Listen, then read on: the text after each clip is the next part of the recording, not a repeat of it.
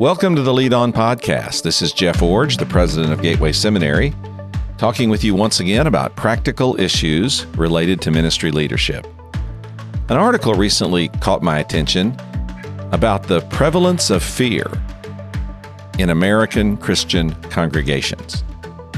The, the article indicated that 69% of pastors believe there is a growing sense of fear within their congregations about the future of our nation and the world we're living in. 69% of pastors felt this growing sense of fear.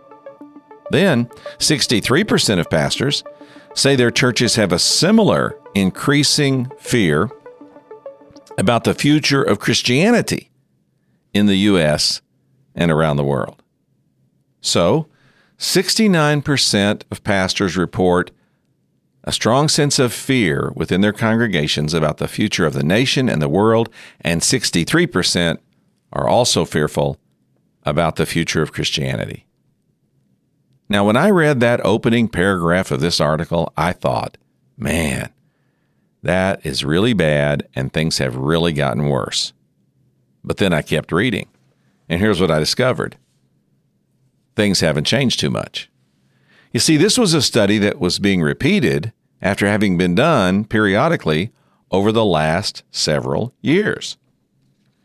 So, what this, these numbers actually show is that things haven't really changed too much. As a matter of fact, the percentages vary only just slightly. In 2010, 76% said there was a growing fear for the nation and the world. In 2011, it was 73% about 74% in 2014. And now it's down to 69% today. So within a five percentage point range for almost the last 15 years, these numbers have about remained the same. And the similar kind of reports, 63% about the concern of Christianity, is also about the same as has been over the years. Now, when you bore down into this uh, study, it's even more interesting on some different levels. The highest levels of fear are among white, Midwestern, small churches with 50 or less in attendance. And the least fearful are, quite frankly, African American congregations, which typically have a perspective on the future that's more positive than maybe some of these other groups might have. Well, all of this conversation about fear, people thinking it's getting a lot worse when it really isn't, caused me to think about a study that I've done in the past on fear from a biblical perspective. And so, while this podcast is not normally devoted over to preaching and teaching in the sense of uh, the Bible and going through verses and all of that, today I'd like to do a little bit more of that because I'd like to talk with you about fear. If 69 to 63% of American church American pastors report a significant sense of fear and dread and concern in their churches, and that number hasn't really changed that much over say the last 12 to 15 years. What's going on with us? Why are we so afraid? And what can we do about that?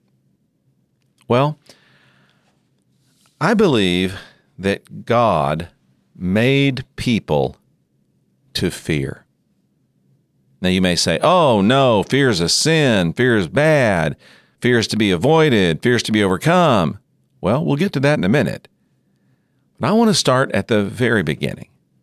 And that is that I believe God made people with the capacity for fear. Now, here's why I believe that. The first time that fear is mentioned in the Bible is in a negative context. It's right after Adam and Eve sin. God came looking for them and called out, Where are you? Genesis 3 9. And Adam answered, I heard you in the garden, and I was afraid because I was naked, so I hid. Adam answered God's question by saying, I was afraid. This is the first emotion expressed after sin entered the world. And it's the first time fear is mentioned in the Bible. But I don't think you can read into that the conclusion that fear is always sin. Why not? Because the Bible has an overwhelmingly positive message about fear. The Bible says repeatedly, fear the Lord. That's a very positive statement and a very positive practice. Fear the Lord. So, what happened when Adam sinned? Did humankind have the capacity for fear before sin into the world? My contention is yes. Here's why. I believe that God created humans with the capacity to fear Him. And when sin entered the world, sin marred everything, including the human capacity for fear. Now, think about it God created humans, people, you and me, to fear Him. He made us with that capacity. He would not have told us to fear him had if he had not made us with the capacity to do the same. So I believe that Adam and Eve, for example, were created with the capacity to fear God. And then sin came along. And when sin entered the world, it broke everything. And everything that was good now had a bad component. So I believe that while God made us with the capacity to fear Him, sin so warped that capacity, listen carefully, that we now fear everything else but God. We fear people, we fear circumstances, we fear the outcomes of natural disasters, we fear getting sick, we fear failing, we fear public speaking, we're afraid of spiders. We are afraid of everything. We are drowning in an overwhelming sea of fear. No wonder 70% of pastors think their churches are full of people captured by fear. But God said, Fear Him. And so the challenge we have as believers is to face up to fear and not just face our fears, but try to replace that process with a proactive determination to fear in the way we were designed to fear, to fear God. So, God made you to fear Him. You can choose to practice the fear of God. And when you do that, you proactively implement the way God made you to fear Him and resist instead fearing everything else but God. So, what is it? What does it mean to fear God? Well, uh, the Bible has two or three suggestions that might help us shape a definition to describe the fear of God. First, fearing God begins with humility. Proverbs 22 4 says, Humility, the fear of the Lord, results in wealth, honor, and life. Now, in this verse, humility and the fear of the Lord are juxtaposed against each other, put up against each other in a comparative kind of way that says, in some sense, that they have a compatible meaning. Humility, the fear of the Lord, results in wealth, honor, and life. Some people mistakenly think humility is self abasement. I wrote about this in much more detail in my book, The Character of Leadership. Some people think humility is self abasement, constantly putting themselves down. That is not humility. Humility is accurate self appraisal. Humility is this is who I am, this is who God made me to be. I'm not going to try to be more than I'm made to be. I'm not going to be frustrated with what I was not made to be. I'm going to accept who I am and who God made me to be. And I'm going to recognize how great God is and how limited I am in comparison. So, humility is accurate self appraisal. I know who I am. I know who God made me to be. And I know how great God is and how insignificant I am in comparison to Him, but that does not mean I'm insignificant because I was made by Him. It's a balanced view of how God sees us and how we see ourselves as a result. Fearing God begins with humility, but it also involves obedience. In Ecclesiastes 12:13 the Bible says fear God and keep his commands meaning one seems to follow out of the other. Fear God and keep his commands. This is illustrated in so many different stories in the Bible, but just take the one of Abraham's near sacrifice of his son Isaac. Abraham demonstrated his fear of God by keeping his commands, even as personally devastating as they first appeared to be.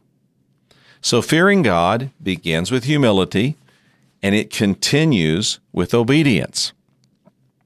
There's another component, however, and that is accountability. Again, continuing that verse, fear God and keep his commands, the next verse in Ecclesiastes 12:14 says, "For God will bring every act to judgment, including every hidden thing, whether good or evil. So the idea continues to flow out of that first phrase fear God and keep his commandments, for God is going to reveal everything in due time, both good and evil. Accountability flows out of the fear of God. Now, accountability can seem like a heavy burden. It's a word that seems oppressive, but it's not. Accountability to God is not destructive, it's not oppressive, it's not mean spirited, nor is it designed to induce or produce only shame and shortcoming in our lives. Accountability carries with it all these negatives only when the standard of judgment and the judge involved in enforcing that standards is unfair. But that is not God. Romans 2 2 says, We know that God's judgment is based on the truth. So you have nothing to fear, to be concerned about, to be shamed regarding to feel oppressed under when it comes to being accountable to God. Because He is truth and He will only hold you accountable in a truthful way. So, what then is the fear of God? Well, I define it this way it's humbly obeying God and being accountable to Him. When I say I fear God, I'm saying I will humbly obey God and be accountable to Him. That definition is based on these passages of Scripture that I've been reading and talking with you about. Humbly obeying God and being accountable to Him. Now, there are many places in the Bible where God commands us to fear him. Just one, Deuteronomy 6:13. Fear the Lord your God. Worship him. And then from the uh, New Testament, 1 Peter 2:17, honor everyone, love the brothers and sisters, fear God. That declarative statement. You and I are commanded to fear God. You find this command throughout the Bible, Old and New Testament. But again, you might think, oh, a command. Oh, that's going to be so hard. Oh, it's all about coming up to the standards and proving myself worthy. And no, it's none of that. Because listen to another great truth about fearing the Lord, and that is God delights in people who fear him. Psalm 47:11 The Lord values those who fear him. Wow. When we humbly obey God with accountability toward him, we are fulfilling God's command and we are enjoying his delight. He values us when we fear him. Now, besides those two core statements. The Bible then goes on to describe many other benefits of fearing God. And it's interesting to me how many of these benefits contradict and countermand the things we're most afraid of in our world today. When we fear God, He gives us so many benefits that come out of that decision that overwhelm so many of the other fears we have in life.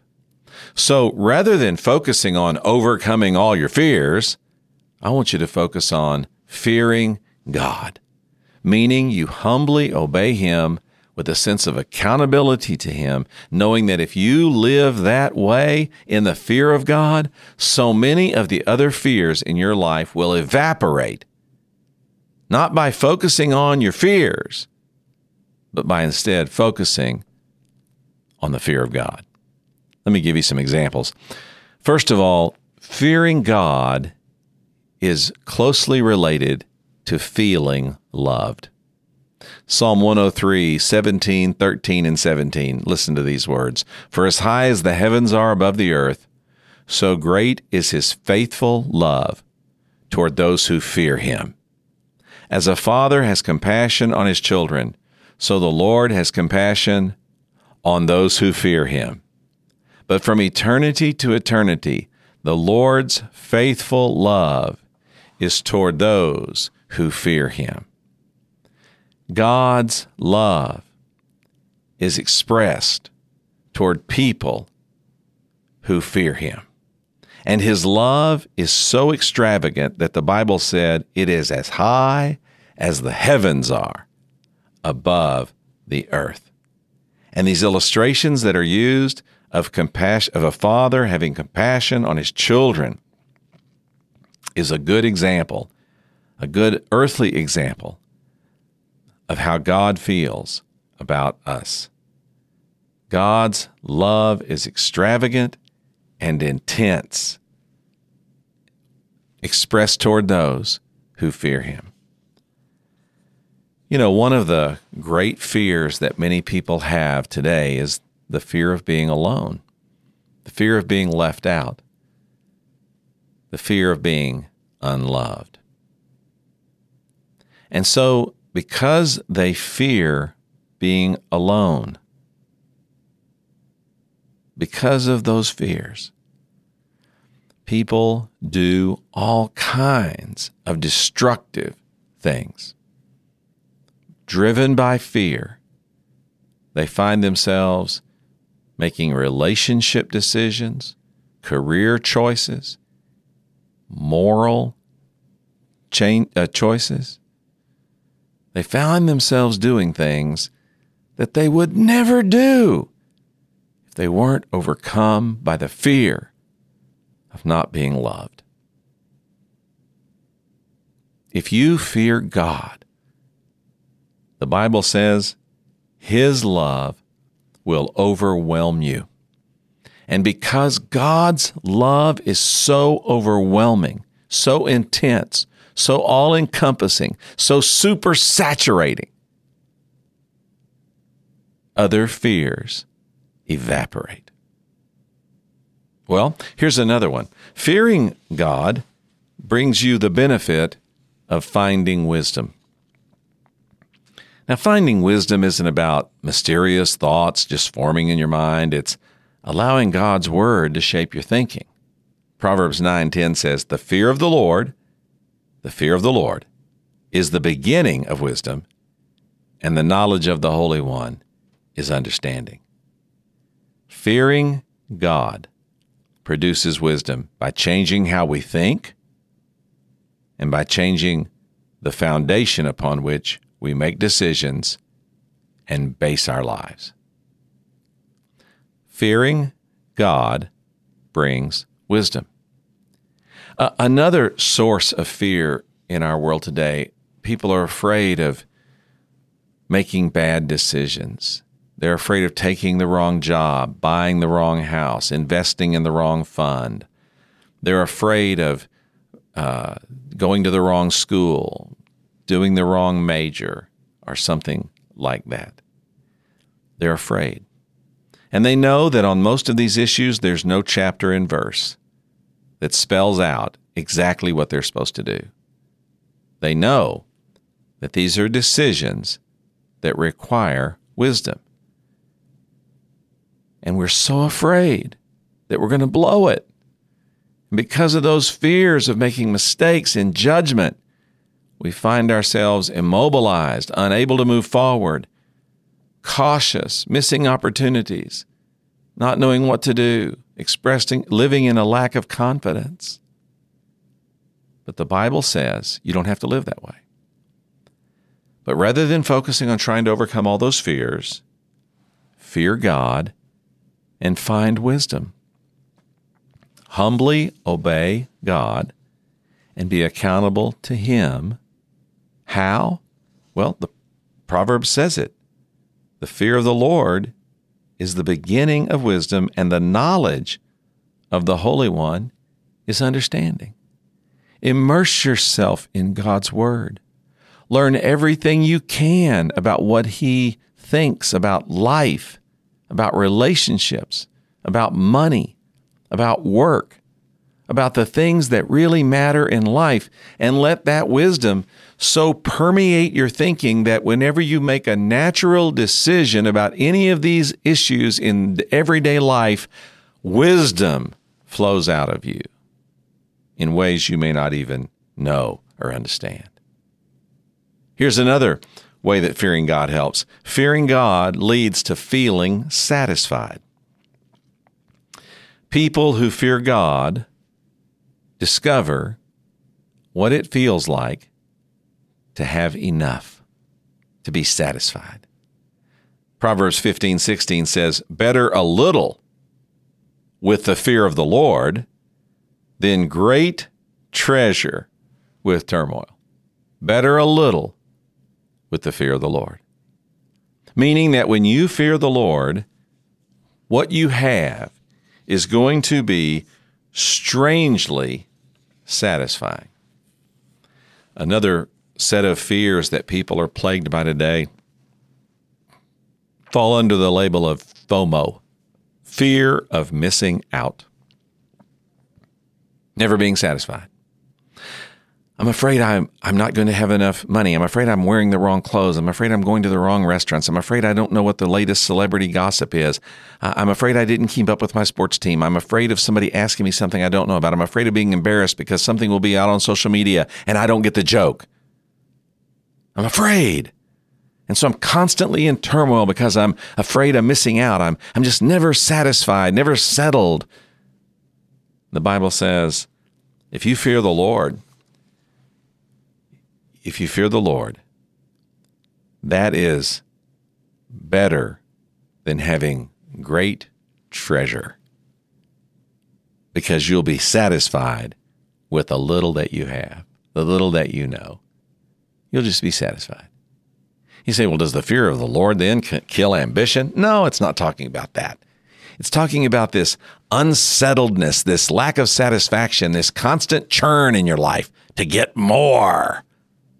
The Bible says the fear of the Lord overcomes all those fears. You know, as a part of this, people who fear the Lord and feel satisfied enjoy the prosperity they have. Deuteronomy 6:24 says, "The Lord commanded us to follow all these statutes and to fear the Lord our God for our prosperity and our preservation." In other words, when you fear God, you'll have prosperity and you'll be preserved. You say, "Oh, that sounds like get rich quick." No. It means that you're going to change so many of your perspectives that your prosperity will have a new definition and your preservation will be evident daily. You know, when you fear the Lord, He minimizes your lust for more and limits your wasteful spending and makes you more generous. And all of these kinds of things lead to greater prosperity and preservation, and sometimes even generational wealth gains. Oh, fearing the Lord. It's satisfying in very practical ways.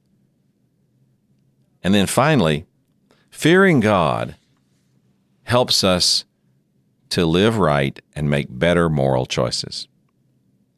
It says in 2 Corinthians 7 1, So then, dear friends, since we have these promises, let us cleanse ourselves from every impurity of the flesh and spirit, bringing holiness to completion. Get the last phrase in the fear of God.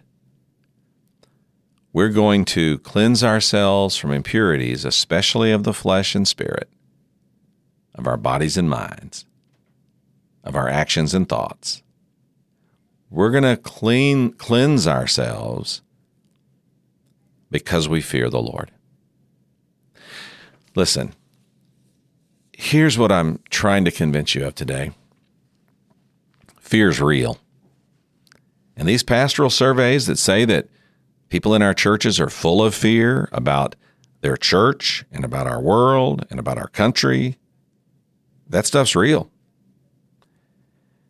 But the solution is not so much confronting every single one of these fears that every single one of these people has, which is inevitable, perpetual leadership quest that leads to futility.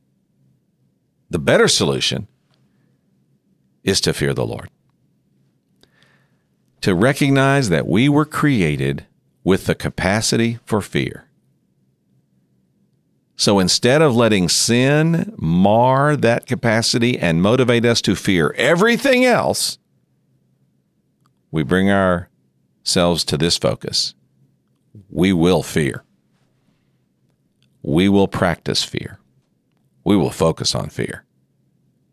We will actually even celebrate fear as long as it's the fear of God we will fear God by humbly obeying Him and being accountable to Him. We will do this not because it's an onerous demand, but because He delights in us and we delight in Him when fear marks our relationship.